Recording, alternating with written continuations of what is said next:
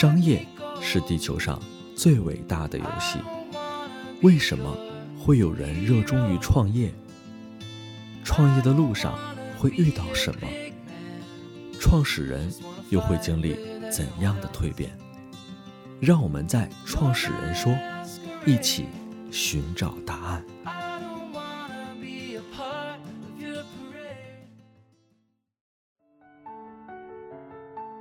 大家好，欢迎来到新一期的《创始人说》，我是主播佳雪。在上一期的节目中，我和优客工厂以及共享记的创始人毛大庆聊了很多他在创业过程中的故事，以及他个人在这个过程中的收获。那这次呢，我继续把大庆请回来，跟我聊聊有关身心健康等等方面的话题，以及他这些年对人生的一些新的感悟。那话不多说，我们就开启新一期的《创始人说》。首先，我要热烈欢迎大庆回来，先请大庆跟大家打个招呼。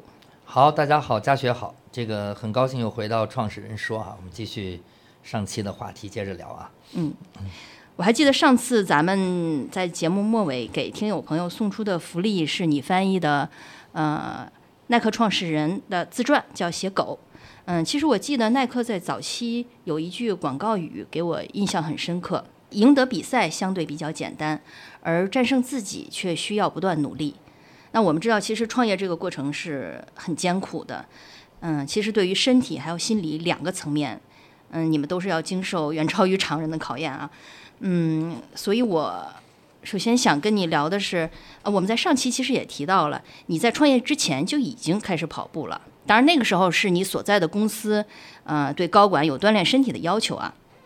那最早你虽然是被迫开始跑步，但是后来你就一发而不可收拾了。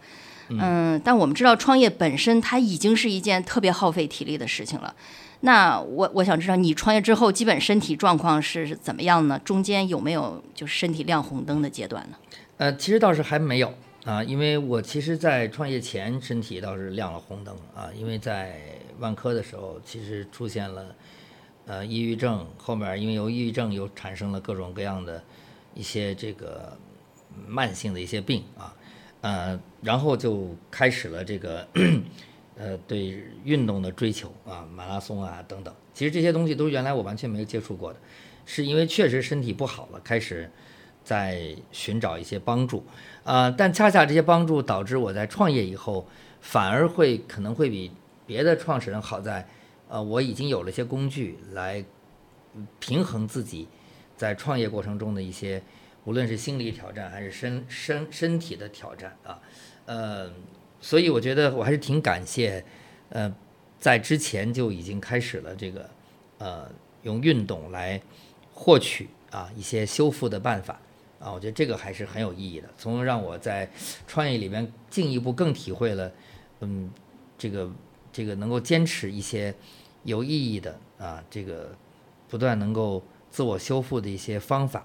啊，特别是户外运动，我觉得这是特别有用、有用处的。嗯嗯，那就是创业这些年，你保持身体层面这个健康，主要就是依靠户外运动，是吗？嗯，对，是这样。嗯嗯嗯，因为你上次也提到了，像这些年你已经在世界各地跑了有一百七十四场马拉松了。是吧？是的，嗯，但是我们知道跑马拉松意味着你要花费大量的时间在训练呀，还有保持身体状态上。嗯，那我特别好奇的是，就是你这个时间到底怎么分配的？因为你又要工作，又要锻炼，另外你还有像翻译啊等等，就这些你你自己喜欢的一些事情，你全都要做好。所以一度我我真的觉得，难道你不睡觉吗？我很好奇你的时间是怎么分配的。我觉得，因为马拉松我不太用训练的时间。啊，我没有太训练，因为其实基本上所有的马拉松都是在周末完成的，呃，而且有的时候经常是要去那个城市开会啊，或者办事儿什么之类的，我会我会把这些事儿和报的那些马拉松比赛安排在一起啊，所以我觉得还是挺有意思的，而且通过参加马拉松也跟当地的很多合作方也建立了联系，包括也跟当地政府建立了联系等等，所以我觉得实际上是占了一些时间，但是呃很有限。啊，很有限，所以我觉得，嗯，但是它有更好的一个好处，就是让我提升了很多工作效率。我因为不生病，啊，所以以前我们说，你你要是没有时间运动，你就有时间生病啊。所以我觉得，因为我没生病，所以我觉得其实我也省了很多的时间，嗯。哦所以创业这些年真的就是大病什么都没生过，一直保持一个健康。我基本上没。生过什么大病。嗯对，那我会很焦虑的时候是有的，啊，睡不着觉也是有的，呃，甚至于焦虑到抑郁症又反复的时间也是有的啊。那么，呃，甚至于到用跑步也控制不住的状态也是有的，我只能去开药、吃药啊，呃，这些过程都是有的。但是，嗯，仍然啊，这个因为你有了这些工具，所以你会有反扑的机会啊，就是说我会。吃药啊，我也吃，呃，病我也看，医生我也见啊。但是呢，在我稍微平稳一点的时候，我就仍然继续用，呃，我的这些工具去把药拿掉啊，把这些问题把它想法给它绕过去啊。所以我想，这个，这个，这个可能确实，呃，掌握一项技能啊，就多了一种这个这个克服问题的方法啊。我觉得这个还是挺好的，嗯嗯。刚才您说一般会周末去参加一些马拉松赛事，但是毕竟这个强度可不一般。难道您平时日常早上或晚上不跑步吗？这些保持状态？我偶尔会跑，嗯，我也没有那么多时间跑，所以我会如果有机会我就跑一跑。我不见得是早晨啊，或者是晚上，呃，因为有的时候大家说跑步是挺简单的啊，但是你总要还是花点时间。还有一个你会，你会需要换衣服啊，什么？嗯，怎么怎么样哈？也也也总有一个前后的过程，嗯，所以我就后来就把它变成了我的一个生活，就是，呃，我会，嗯，上班穿个跑鞋，啊，然后我就这个跑步去上班，啊，或者是这个我也不会穿着运动服上班，我就穿牛仔裤。呃，穿个正常衣服去跑步，那我要是跑的汗多了，我就到办公室换换件衣服也就完了啊。所以我基本上就用这些。你本来也得去上班是吧？我就不坐车了，我就跑步去啊。或者我下班去个什么地儿，我就走着去，或者我慢跑去。反正这样积累下来也有一定的量。然后，嗯，这个这个其实我是用更多的比赛来以赛代练吧。所以平时其实平时真正去训练的时间基本上没有。嗯，其实这些年我们也看到有越来越多的人都开始热衷于马拉松了，但有时候我们也其实能听到有些人在跑马的过程中出现一些危险呀，或者是他因为跑马拉松可能给身体带来一些甚至是可能不可逆的一种。这种伤害，嗯，因为我其实记得你原本以前提过，说其实你从小体育挺差的呀，感觉。对。那我不知道你自己总结下来，到底怎么样这种科学的运动，包括锻炼的方式，才能让一个人能避免发生这些运动风险呢？呃，任何一个运动都有科学啊，任何运动都是背后它有它自己的规律啊。觉得人是一个非常复杂的呃系统的啊这个动物，呃，你需要。了解自己，同时要了解运动的科学规律啊，无论是外在的啊骨骼呀、肌肉啊，还是内在的像心脏啊、啊心肺这些东西啊，呃，所以学习一项运动是一个特别好的一个了解自己，同时学习生理健康知识的一些非常好的这种机会啊，所以我还是挺喜欢不断的探索这个运动给人带来的变化的背后以及人。呃，需要怎么样科学的运动啊？所以我们在跑得比较长的过程中，会认识各种各样的运动专家、康复学者啊，还有一些教练啊。从他们的身上，从他们的经验里以及他们的案例病例中，呃，我慢慢的会掌握一些运动背后的人体的科学常识啊。这个是非常非常有有意义的一件事情。我觉得一个长期坚持运动的人，除了他的健康，除了运动的技能以外，我觉得最重要的就是，你会觉得你自己啊能够控制你的身体。当当人觉得能够控制自己身体的时候，啊，头脑可以控制身体啊，这个神经可以控制身体，这个包括情绪也可以啊跟身体发生互动的时候，啊，你会觉得有一种莫名的自信感会由衷的产生啊，这是一种自信。我觉得这个是运动带给。带给大家的东西，为什么我们说欧美的教育里边，他们会特别重视让青少年进行，呃，运动的训练？其实训练的不仅仅是体能、体力，呃，更重要的是培养他们的一种自信啊，这个是特别特别重要的。所以从您那么早，差不多十年前开始跑马拉松，一直到现在这么多年，真的就也没有受过伤，一直都挺顺利的。我基本上没有受过伤。我受伤是有一次，是因为我滑雪啊、受了比较严重的伤，呃，但是同样呃还是因为呃受了伤以后，我还是用运动进行康复啊，所以呃实际上它并没有影响到我这个呃跑马拉松的这个进程。嗯，行，刚才聊了好多身体层面的这个健康的话题，然后咱们再聊聊就是心理这个层面的话题。是，嗯，因为刚才其实您自己也说了，在创业之前，其实就已经出现抑郁症的这个问题了。我就在上个月，我看到《柳叶刀》它发布了一个报告，说全世界每年有百分之五的成年人患有抑郁症，那其中年轻人的发病率又是最高的。嗯，导致抑郁症的原因其实有很多了啊，其中叫近期逆境是抑郁症发作的一个诱因。那当然。同时，它其实可能跟遗传啊、环境啊、社会等等很多因素其实是交织在一起的。我不知道，嗯，你自己分析，你当初就是那个抑郁症爆发的原因到底是什么呢？抑郁症是一个科学命题啊，也是一个医学界不断的在攻克的一个难题。呃，中国的这个患者数量特别多啊，我们大概知道现在各种各样抑郁症的人人群应该是在接近一个亿啊，所以这是个。我们也是个抑郁症的大国，呃，抑郁症就像你说的，它的原因多种多样啊，但是它有一个基础的原因是还是来自于内在，是，呃，我认为它是一个遗传类的疾病啊，或者遗传类的问题吧啊，那么这里边很大程度上跟基因是有关系的啊，你另外呢，这个，嗯，这个基因它影响的是人的神经递质的水平啊，递是那个传递的递啊。这个神经递质是一个特别重要的，而且呃看不见摸不着的一个东西，它是帮助人们从呃大脑啊丘脑向垂体向腺体发布各种各样的人体信号的一个传令官啊。这个水平高低往往是人们的遗传所决定的啊啊，但是它诱发它的原因非常复杂，有各种各样外在的。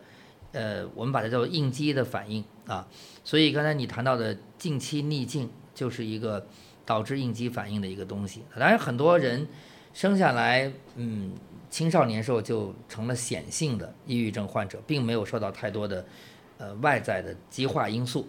呃，它主要这个是它的，我认为它的就是基因里边它就是个显性基因啊，所以所以青少年抑郁症多半是显性基因，呃。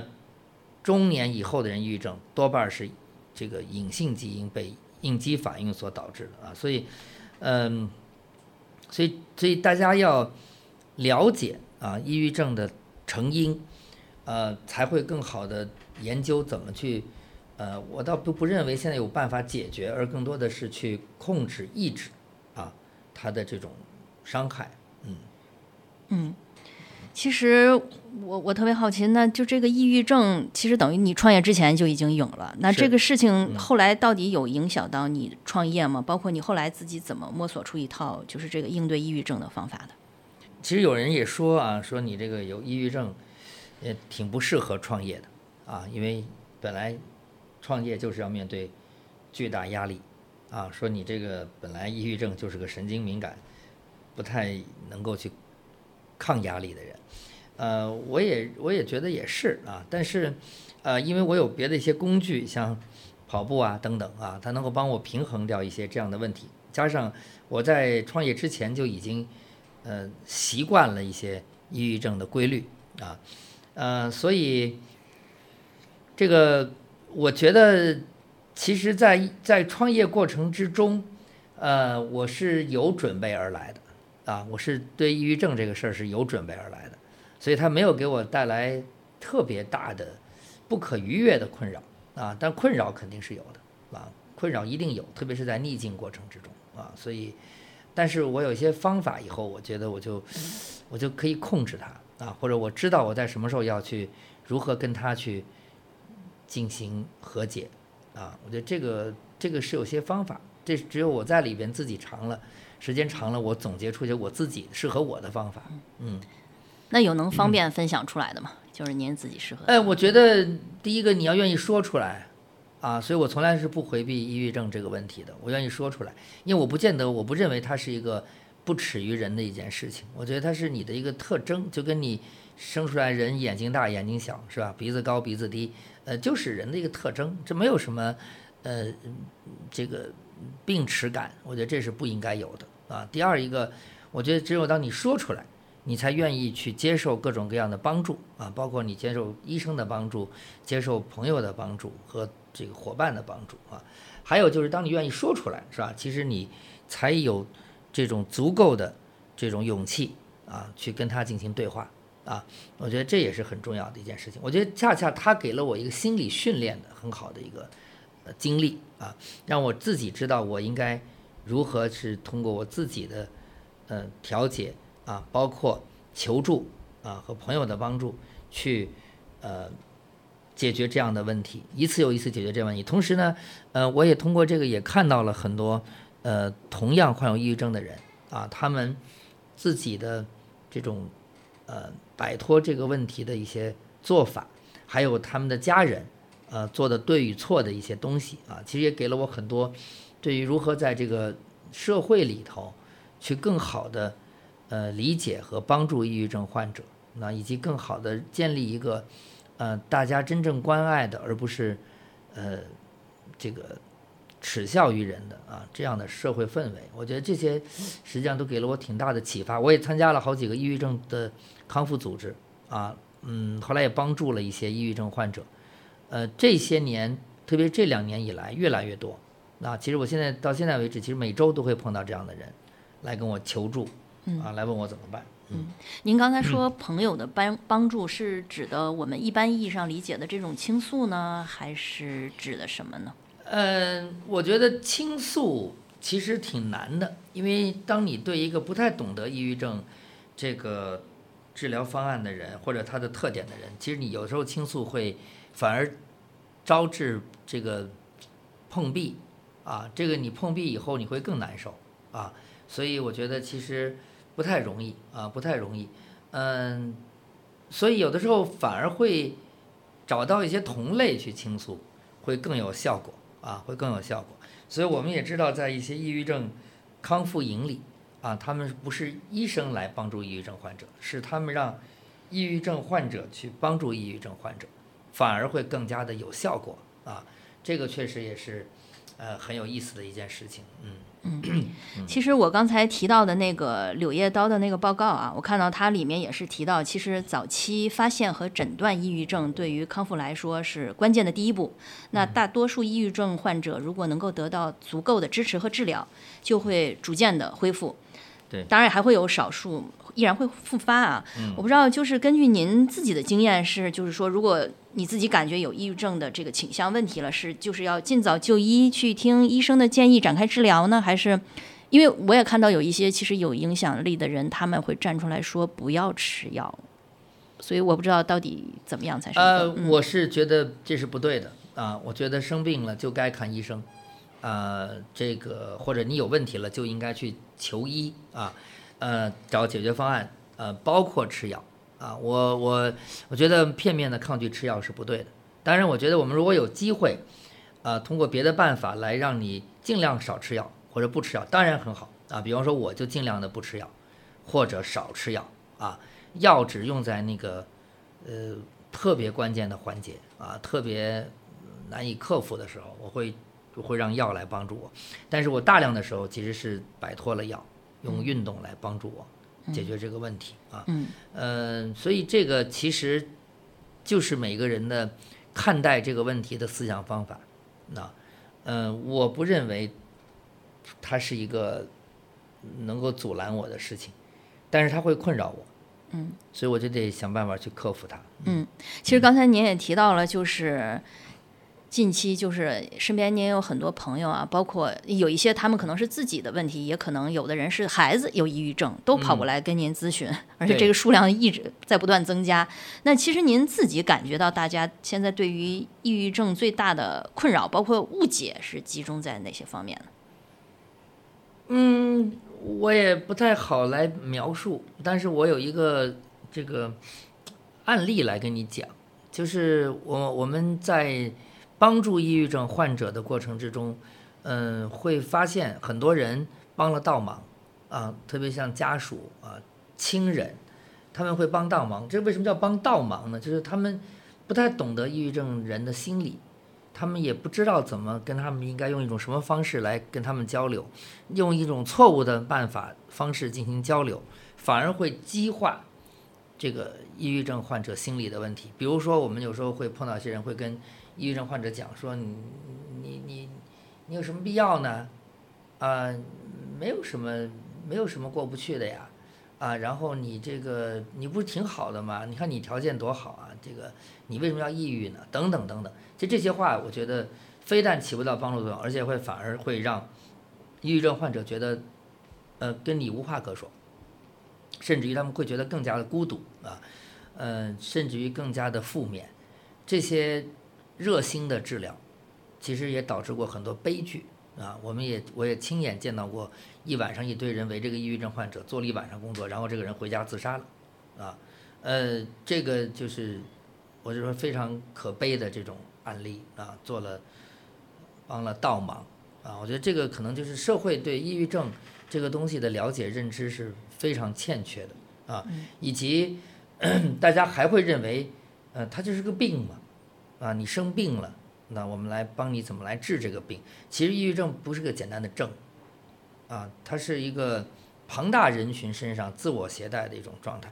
抑郁症人有他的优点，那他们悲悯，他们敏感，他们容易感知别人的不快，他们更加的了解别人的痛苦，愿意去帮助，呃，或者说更加共情于一些悲苦。我觉得这也是抑郁症人的一种优点啊，呃，所以最好的办法就是要学会跟他们共情啊，共情是抑郁症疗愈上特别重要的一个名词。嗯。嗯那关于抑郁症的话，如果咱们就是简短的总结的话啊，你会给抑郁症患者哪几个核心的建议呢？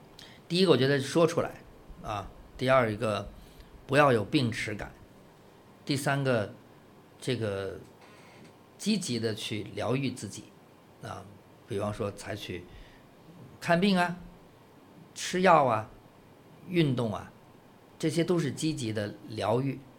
有机会去帮助别的抑郁症患者，你从中会看到你自己，然后你会知道你应该这个保重你自己。我觉得这些都很都很重要。嗯嗯，是说到这儿，我还是想追问一下，我不知道你自己日常有摸索出来一些就是释放压力啊，包括应对负面情绪的一些方法吗？有有什么吗？包括你要情绪真是特别差的时候，马拉松啊，嗯跑步啊，嗯啊，我就把自己放逐于大自然。嗯，我觉得这是特别好的办法。嗯嗯，这对你来说就是你最有效的。再觉得很难受，看病去啊。所以我会跟我固定的医生时不时的保持联联系。你当你有这样的医生能够理解你，呃，能够知道你的问题，长时间你跟他有沟通，实际上你会觉得你背后站着一个人，他在支撑着你，这也很重要。嗯，然后有一些朋友，是吧？他们是懂得怎么跟你沟沟通的，建立一个这样的朋友的圈子也很重要。嗯其实说到这儿，创业期间就是不管身体啊还是心理啊，就是层层叠加的这么多的压力。嗯。嗯，我我特别好奇，你有就是创业至今依然对家里保守的一个特别大的秘密吗？不想我觉得，不想不我觉得敢告诉他。不是哪个具体的秘密。我觉得，对于亲人来说，尤其一个男人啊，创业最大的一个特点就是他不愿意把创业里的困难，呃，让亲人看到。我这个不是我自己，我觉得我接触的很多的男性的创始人，呃，这是个很普遍的现象啊。他们总是希望把一个乐观的、最好的、积极的这一面展示给呃家人、亲人，呃，这是非常非常正常的啊。嗯，大家都希望自己成功，呃，带给亲人那种喜悦、共同的东西去分享。大家都把失败、难堪、不堪藏在深深的藏在自己的呃心里。我想这个我也一样。我碰到那些危险的时候，我也不愿意跟他们讲太多，让他们担心啊。实际上，嗯，我觉得这就是一个很很普通的啊，创业者共同都会面对的一些现实。嗯咱们聊到跟家人的相处啊，嗯我知道你刚创业的时候，那时候你女儿应该是刚上初中，对，是吧？是那其实孩子刚上初中，正处于一个人生的一个关键期啊。那你其实客观上你又没那么多时间陪伴，那我不知道你自己怎么处理好工作和对女儿的教育的。呃，这些里面肯定有很多的缺憾吧。我觉得很多创业者都会谈到，呃，这个愧疚于家人，是吧？愧疚于孩子，呃，把很多的时间都投入在创业上了，啊，最后孩子也长大了，是吧？呃，确实是这样。我觉得我们这些都有着，但凡你是创业者，可能都逃不过这样的宿命啊。呃，我也一样啊，但是我可能好在一个，我创业时候小孩已经有点大了，也不像很多人孩子很小。第二一个，呃，我用了一些，呃，我的方式，去尽可能的解决掉一些这样的问题。比方说，我采用了一些关键陪伴方式啊。所以关键陪伴，就是，呃，我会去在他的人生节点，我会去创造一些我们俩共同经历完成的一些事件啊。比方说，我们去北极、南极跑步啊，我们去戈壁行走玄奘之路啊，我们去一起去体验一些这个艰难的这个挑战过程啊，这些东西可能是一次性啊，但是这些经历在他的心里抹这个留下了非常深的烙印，就是我跟他一起去干的这些事情啊，其实对他后来的人生成长都产生了很大的影响。呃，我觉得我们很难陪伴，但是你可以创造机会，共同去经历，我觉得这个是有机会的啊。同时呢，啊，也适度的让他们看到你创业的不容易啊。我觉得这个后来我想开了，我觉得不能什么都不跟他们讲，我觉得这也是呃一个创始人应该去做的啊。但是呃要学会自己去解决，这也是对的啊。所以刚才我谈到了用什么办法去弥补，我觉得恐怕不是弥补，我觉得更多的是一种呃在一些关键节点上的陪伴啊。我觉得让他产生对你和跟你在一起的那种深刻的记忆，伴随他长大。我觉得这也是很好的一个办法。嗯，其实我们感觉现在很多父母就感觉他们怎么在跟孩子的这个沟通上的这个问题出现的越来越严重。当然，其实代沟本身就是一个 感觉代代大家都存在的这么一个问题啊。就是那我不知道你自己感觉到底跟孩子的这种沟通啊相处，到底怎么才是一种 最好的、最恰当的方式我？觉得最好的就是一种让他看见你的你在积极的生活啊，然后让他觉得在某些方面你是他的榜样。另外呢，我觉得刚才谈到了就是共同的经历啊，经历一些刻骨铭心的一些事情，经历一些让他对他人生产生重大节点影响的一些呃事情啊，我觉得可能这就是最好的相处的办法。然后我们用一种很通俗的办法讲，就是跟他们成为朋友，让他也看见你的弱点，让他也知道你有你的呃这个这个痛苦，我觉得这个也很重要。这样他也更能理解你了。对，把他们当朋友。嗯，其实你带你女儿，刚才你也聊到的，嗯，去戈壁徒步啊，包括我看还带她去南极跑马拉松，是吗？都是特别特别艰难、特别极限的一些，极限的嗯一些运动。我不知道你带她之前，她自己原本对运动是一个什么态度呢？因为她从小，其实我觉得，我看她是一个运动能力很强的孩子啊啊，他基础比你好，基础比我好得多啊。我觉得她是个基础很好的一个喜欢运动的孩子啊。但是呢，纵然如此，你不去激发他，你不带他去参与一些挑战，或者让他去体会一些他能够通过努力获得的成功，他也不会由此去热爱这些这些东西啊。我觉得哪个孩子都不愿意干一些苦的事儿吧，总愿意干一些舒服的事儿吧，是吧？所以你如果让他从苦中能够获得一种强大的乐趣，我觉得这个他会使得他会看见人生，呃的其他的一些没看见过的风景，我觉得这个也很好，是吧？所以我刚才谈到了，就是我们要共同经历，啊、一起去挑战，我觉得这个是很有意思的。嗯那聊完你跟孩子的相处，咱们再说回你自己啊，就是你从小到大，就是不管是学习啊还是工作，其实感觉还是大家眼中比较优秀的这么一个优秀生的范例啊。但创业其实是一个充满巨大不确定性的事情。我不知道你创业之前真你你你有想过吗？万一最后结局特别惨，以失败告终，你你能接受吗？我觉得嗯，多数的创始人可能都没有说叫想好了再创业。嗯，啊，如果想好了再创业，可能你也就创不了了，啊，或者你也没法想好，因为这个创业过程太不确定了。就像你所说的，如果你要能把这不确定的都想好了，我觉得那个可能也不是创业了，是吧？你就别说创业了，你先开一饭馆儿，你可能也想不好它后边会变成什么样，是吧？所以我觉得没法想好。呃，往往很多创业真的就是一股热情、热爱，然后就跳进去了，你就干了。但是，嗯，确实呢，就是很多人干着干着就没了，是吧？然后剩下的那几个成功的，就是凤毛麟角，是吧？呃，这个应该是知道的，但是人永远都想的是我是那凤毛麟角，是吧？所以，所以这个我觉得，嗯，没有想好，没没法想好啊，只能说你是不是觉得你在干的这个事儿。的事儿上，你有一些你自己的优势，你有可能干得好。我觉得这个可能会想的会多一些。嗯啊，那包括最差的结局可能是什么？你有想过吗？我刚创业时候，说实话没想过。嗯啊，我没想过。只有当我们碰见很多很多逆境的时候，这时候我才开始想。啊，我才开始想。然后，那当然就是各种失望啊、悲观啊，也都会带着，是吧？在一起，然后。那可能会去做一些底线思维的的准备，我觉得这个，我觉得，嗯，创始人可能都有过这种经历吧。尤其像我们还经历了这么复杂的什么三年疫情啊，什么这种事儿，我觉得，嗯，这这道命题，我估计每个人都想过。嗯，那现在能说吗？就是创业是你算是你人生中最冒险的一次决定吗？啊，应该是。嗯嗯，我的这个应该是。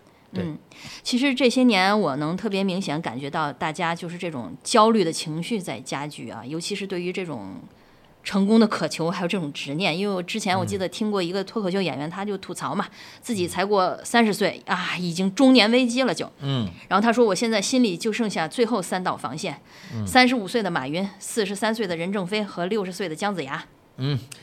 呃，我不知道你对于大家这种加速的这种焦虑情绪，你你自己怎么看？大家恐怕都一样吧，其实谁也很难完全逃脱这种这种这种东西，是吧？嗯，只不过我我可能对这个太过鸡汤式的这个成功学，我其实还是挺讨厌的啊。这个因为呃，即便你想成为谁谁谁，呃，这也是不可能的，因为谁也不可能成为谁，只能成为更好的你自己，啊。所以我觉得，嗯，有一段时间，我觉得在创业圈是有一些误导的。比方说，大家，嗯，总要去讨论我要成为谁啊？我觉得这个可能确实也给了很多人误区，啊，嗯，在这几年的创业者里，我觉得相对就比较的扎实了啊。大家可能也看见了前面浮躁的那个泡沫过程，所以你很少再听见说哪个现在的创业者说我想成为谁，更多的是我怎么把事儿做好。我觉得这个可可能更对。其实过去这些年，你自己也认识了很多大家传统意义上的这种很成功的企业家啊。当然，现在 最近这几年，大家又经历了各种变化，起起落落。嗯，我不知道你现在到底怎么定义一个人的成功呢？呃，张瑞敏说了，没有成功的企业，只有时代的企业啊。我觉得现在越来越能理解这这句话。我觉得成功，在我眼里，可能更多的是这个人。活得更像是一个完整的人啊，而不是你把这企业做的多么大就叫成功啊！你做的多么大，可能过几天又没了，是吧？可能又摔倒了。我觉得更重要的是这个人是不是一个成功的人啊？他是一个立体的啊、全面的这个这个，因为经历过各种这个腥风血雨而能够。始终能够让自己这个没有被打倒的那种这样的人啊！我其实，在创业过程中，呃，我跟王石去见了两次人，呃，这个这个褚时健啊，其实楚老先生给我的感触是尤为深刻的。我觉得他是个成功的人啊！我觉得他当然他经历了那么多的苦难啊，然后这个。后来又去自己做农业种橙子啊，也很辛苦。但我觉得他其实完成了人生里边很重要的一些升华和涅槃啊。我觉得这个是让我觉得特别特别印象深刻的。如果你问我谁是成功的人，我觉得我认为他起码是一个我心目中成功的人。其实到目前为止，你看到的那些，你当然也是你认可的，就是这些成功者，他们之所以成功，你觉得共同的因素是有有什么呢？我觉得就是能够不断的从逆境里还能站起来，嗯，啊，这个就是我觉得这是他们最重要的因素，嗯，就是其实咱们上期也曾经聊到，就是关于韧性这个词。啊，韧性，对嗯对，韧其性实是其中的一部分吧，嗯。嗯，我记得在优客工厂上市差不多第一年那会儿，你是翻译了就是戴尔的自传，是吧？那里面啊我记得有，嗯，戴尔他在创业早期的时候，他母亲经常跟他提到的一句话就是 “play nice but win”，嗯，要友善但也要赢。我不知道你现在怎么看这句话呢？从头我认为都很同意啊，嗯，就是要是一个好人，要做一个有正念的人，同时还要作为一个打不倒的，永远奔向这个让自己能够奔向成功的那样的一个人，啊，这这是一个对人很高的要 要求，是吧？啊、我觉得这可能是每个人追求的终终极的一些东西啊。做一个有正念的人啊，然后同时还要不放弃啊，能够有韧性，一直能够让自己站着啊，我觉得这个确实是挺高的一个一个要求，嗯嗯其实咱们说到像戴尔的创始人，嗯、我们都知道他其实经历了第二次的转型啊。你因为翻译了他这本书嘛，是你也很了解。那那他能就第二次，咱们所谓的第二成功曲线等等的，那嗯那他后来又能持续的这种咱们叫赢也好，那你觉得原因是什么呢？我觉得戴尔是一个特别有造富梦想的人。他从小你看他就特别想做生意啊，想挣钱，然后好奇心特别强啊。嗯、我觉得他又是一个特别擅长吸收别人意见的人啊。我在整个过程翻译过程中，我觉得他是一个特别能够聆听，特别能够去找别人探讨，特别愿意听人家给他一些建议。呃，确实是一个呃一直有空杯心态和虚怀若谷的人啊，同时他又有果断的呃决策力跟执行力，我觉得这都是他很大的这个特点啊。嗯、由于此，所以它会导致他对外部市场、外部社会的变化非常的敏感啊，所以他在呃无论是在 PC 时代，还是后来的呃我们说数字数字经济时代，呃，他都非常敏锐的呃捕捉到了这个时代的变化，同时他愿意呃放下他原来的一些固有的成果啊、坚决的进行转型。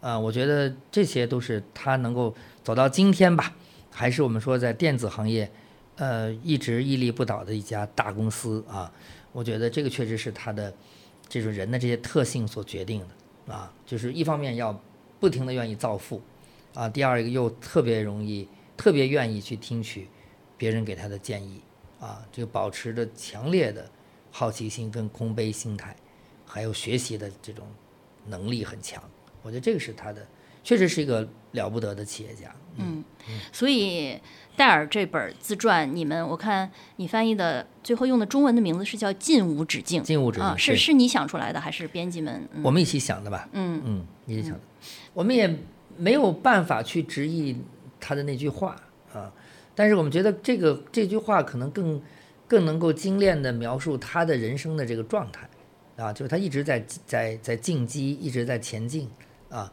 他一直也不认为自己在这上面能有什么这个这个止境，让他能够停下来，是吧？我觉得这就是对他人生很好的一个总结吧，嗯嗯其实你截止到目前创业整整第八年了，嗯。是吧？那在你自己亲身经历这个创业这件事情呢，当然现在依然还在 创业这个过程中啊，你自己嗯看来，其实到底是什么样的人适合创业呢？我我没有去特别总结哈，但是我觉得有几个特点可能是存在的，就是一个有强烈的好奇心啊，第二一个有强烈的这种这个以前我们说的比较土叫造富的欲望，其实并不是为了发大财，但是他希望能够创造一个有价值的东西，这是我所说的造富的欲望，就是要创造有价值的的东西啊。第三个，我觉得嗯有这种强大的韧性啊，刚才我们谈了很多都是韧性啊，这个能够让他在过程之中抗抵抗这个不确定和这种创业的危险带来的这种波动啊，呃，我觉得这三条都很很重要啊。当然了，还有一些像呃组织能力啊、找人呐、我想这个大家谈的都很多啊。我觉得很很大程度还是前面这三件事情，因为好奇心使得你对外部市市场的变化、外部社会的变化、呃社会发展和世界发展潮流的这种呃不断的去了解和理解和迅速的吸纳的能力，我觉得这个是第一重要的啊。但是同时就是有后面这些问题啊，这个 学习呀、包括这个韧性啊，我觉得这些都很都很重要。嗯因为我知道，像你做的优客工厂，你们服务的很多都是很年轻的创业者。嗯，那如果现在有一个可能，嗯、刚毕业的一个年轻人，他也想创业，那跑过来向你咨询，那关于创业，你会先提示他什么吗？给他哪些建议呢？我会我会了解他的长处是什么，他为什么会想去干这件事儿，啊，因为人还是要干自己长处的事儿才有可能成功，是吧？如果你弄来一个梦想，然后跟你的学识、跟你的经历都没有任何关系，我觉得也挺危险的，是吧？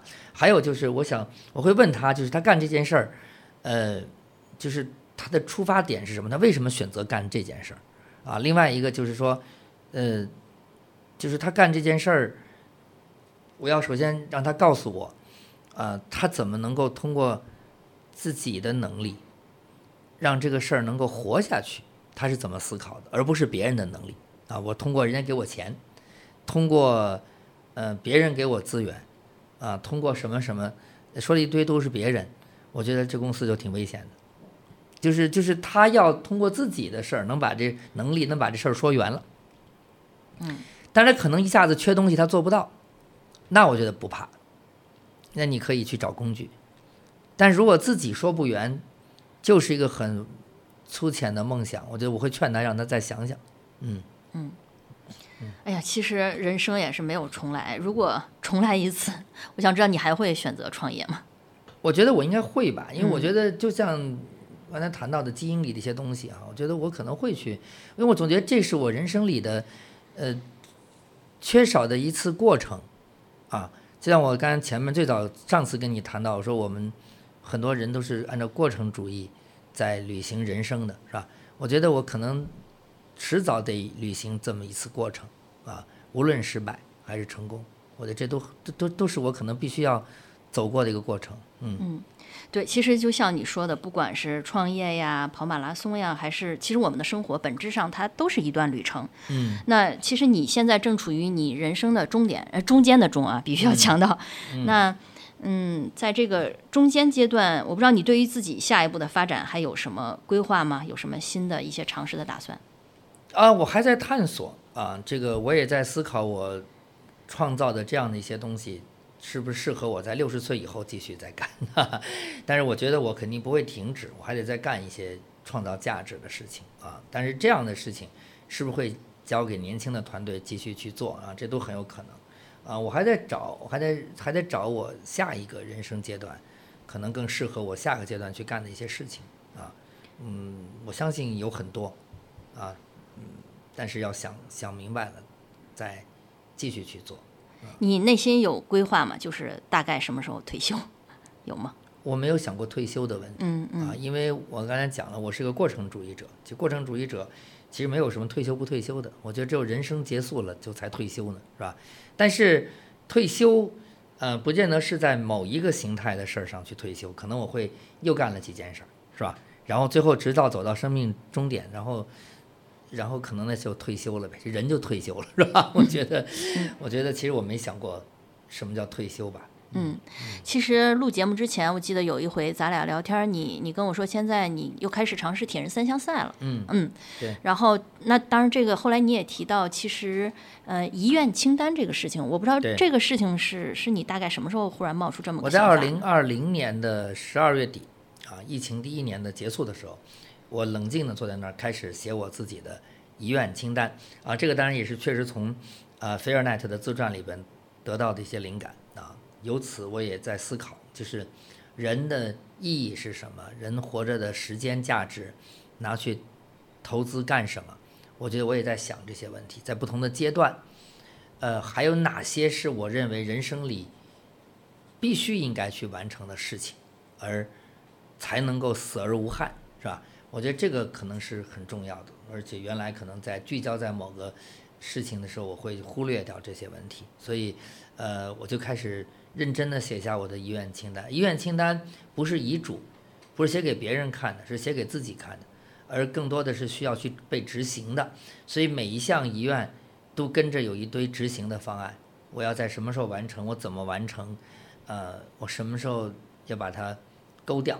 啊，我再去有精力干别的事情，所以，呃，当我有了这些东西以后，我会觉得很充实啊，我会我会真正的，呃，去努力的去完成一项一项我留下的这个东西。我觉得这样的话，时间会变得非常的，呃，饱满啊，而且内容非常的饱满，也让我觉得，可能你会用一种，呃，未来会有一个更加心安的办法啊，结束你可能一生的。时间啊，我觉得这个可能会是最大的幸福吧。嗯，你这不仅列出了具体的什么遗愿，然后还把时间节点啊都得实现方法，你你你都给列出来了，都都得有，都得有，必须得有。你这个是项目管理的一个啊，这项目管理，对对对对对。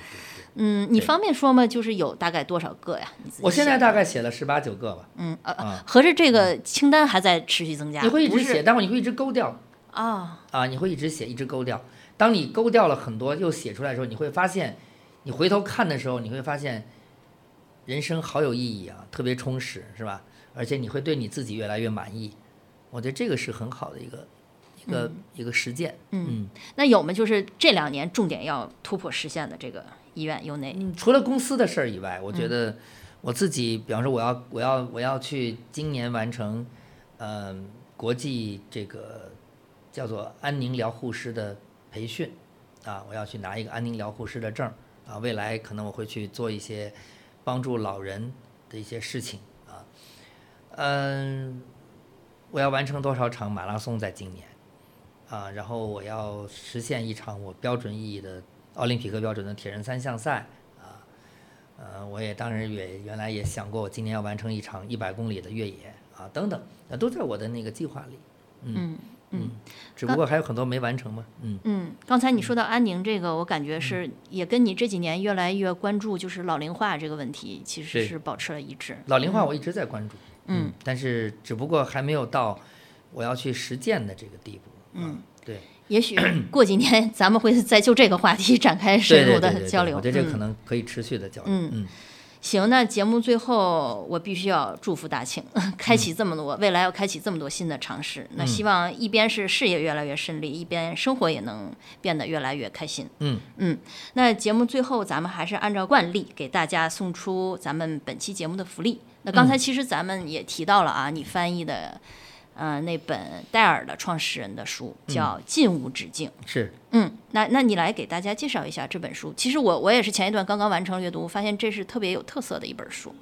对对对，这个今天我想在这个节目之前结束之前，要送出三本由我翻译的刚刚出版的戴尔创始人的自传《进无止境》啊，这是一个很有意思的一个呃传记啊，他用了一个双线叙事的办法。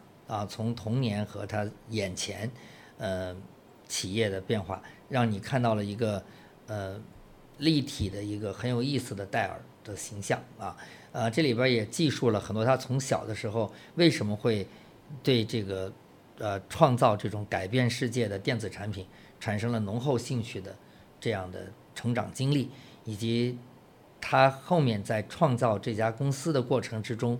经历了好多次啊，惊涛骇浪式的这个，呃，这种，呃，挑战啊，和他改良的这个过程啊，所以这本书很好看。这本书有点像一个电影剧本啊，所以大家读起来会非常的有趣味啊。